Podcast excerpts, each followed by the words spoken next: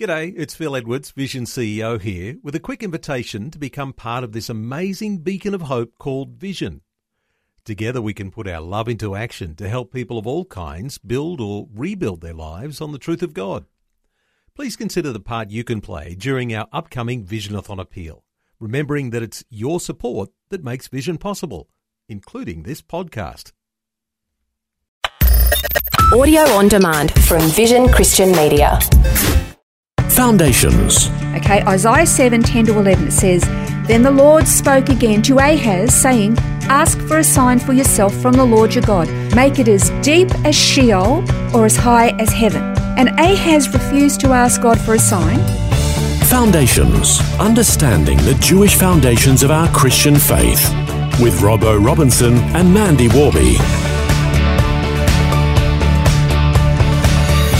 For those of us that have grown up in the West, we remember well being taught the basic Christmas story that Mary was visited by the angel Gabriel and told that God had chosen her to be the mother of the Messiah.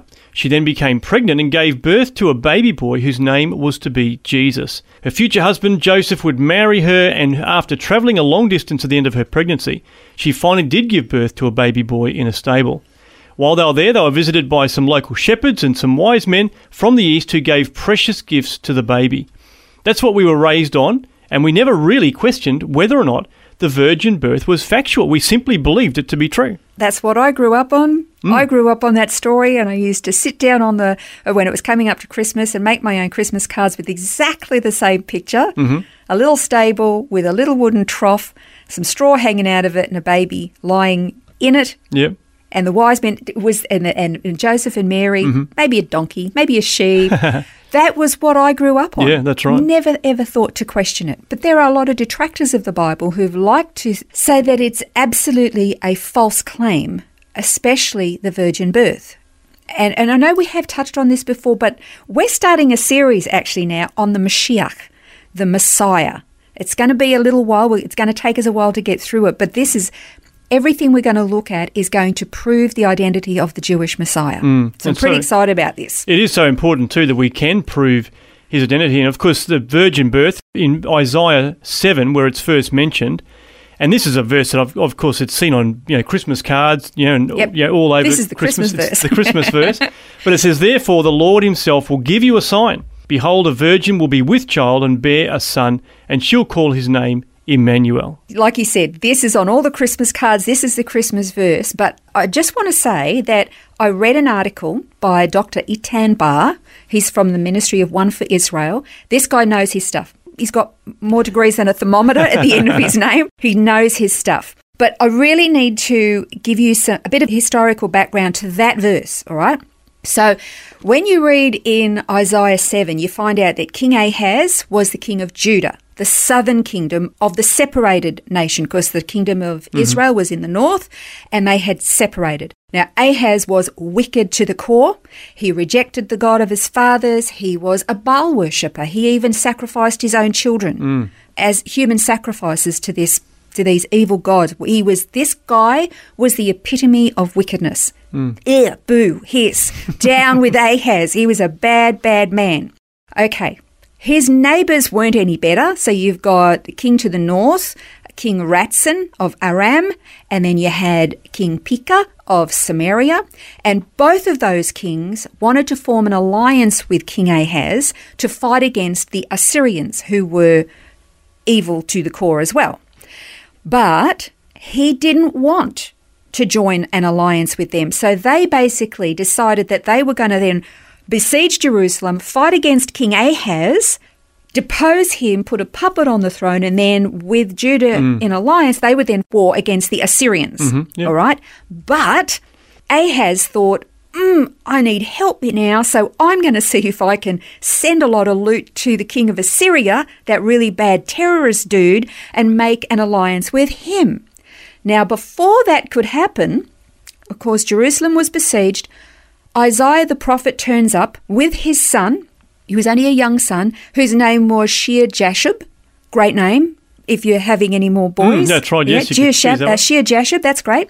And he wanted to confront King Ahaz and say that God would protect him if he would call upon him. Okay, now Ahaz was in the line of King David. And God had promised David and his descendants there would always be one on the throne and that God would maintain the line of David. And God always keeps his promises. Ahaz, however, was looking down on the two neighboring kings that were besieging the city, and he really didn't want to believe or didn't think he could trust in what, um, what Isaiah was saying. Ahaz needed a solution right now. Isaiah then says to Ahaz to ask God for a sign, ask for something really hard. Okay, Isaiah 7 10 to 11, it says, Then the Lord spoke again to Ahaz, saying, Ask for a sign for yourself from the Lord your God. Make it as deep as Sheol or as high as heaven. Hmm. And Ahaz refused to ask God for a sign. He was a very evil king. And he basically said, Oh, no, no, no, no, no, no. I don't want to test the Lord your God. It's a bit ironic, isn't it? He was basically testing God every day with his evil actions. How God with- withheld, you know, I guess because of his promise to David. Mm. But yeah, the audacity of it all. Yeah. But of course, then in verse 13, if this is still in Isaiah 7, this passage continues Isaiah prophesied then, speaking God's word not just to Ahaz, but to the nation. Then he said, Listen now, O house of David. Is it too slight a thing for you to try the patience of men, that you will try the patience of my God as well? Therefore the Lord himself will give you a sign. Behold, a virgin will be with child, and bear a son, and shall call his name Emmanuel. He will eat curds and honey at the time he knows enough to refuse evil and choose good. For before the boy will know enough to refuse evil and choose good, the land whose two kings you dread will be forsaken. Okay, now this is where I, I kind of have to stress something that Dr. Eitan Bar said. He, he made a couple of points here. And I can't think of another alternative. This guy's smarter than me, so I'm going to defer to him until I hear something different. He said that the boy who's before you will grow and refuse evil and choose good. He's saying that that boy is not referring to the m- miraculously conceived child, but to his own son. Right, okay. Shear Jashub, because he said, because before he can choose good over evil, these two kings are, who are besieging you are going to be repelled. They're going to be okay. done away with. Mm-hmm. Well, it couldn't have been the miraculously conceived child because he wasn't even conceived yet. And even if he was born that very day that the prophecy was given, he'd only be two Hmm. because it was only two a two year wait to see the besieging over. Yep. So therefore, it had to be a reference to his own son who was standing there. Because otherwise, why would it mention that he'd brought his own son? Hmm. Yeah, that's right. Yeah, that's the extra bit of information that we need. Yeah, you think, why did he mention that? Well, that's why, because this boy was going to be old enough to be able to choose good over evil. And when he was at that age, two years hence, he would be able to see those besieging kings gone. And that's how Ahaz would know without a doubt that God was the one who was making a promise. Okay, so it had to be that. Now, here's the, the amazing thing, and we're going to talk about this in more detail next time. This babe that was going to be conceived, I want to just point out a few things to hold in our thoughts until the next program. He would be conceived miraculously of a virgin. That is a point of contention we're going to look at next time. And that the sign would be that you'd know that it was a true prophecy when these besieging kings would be gone. And the other point was his name. His name is Emmanuel.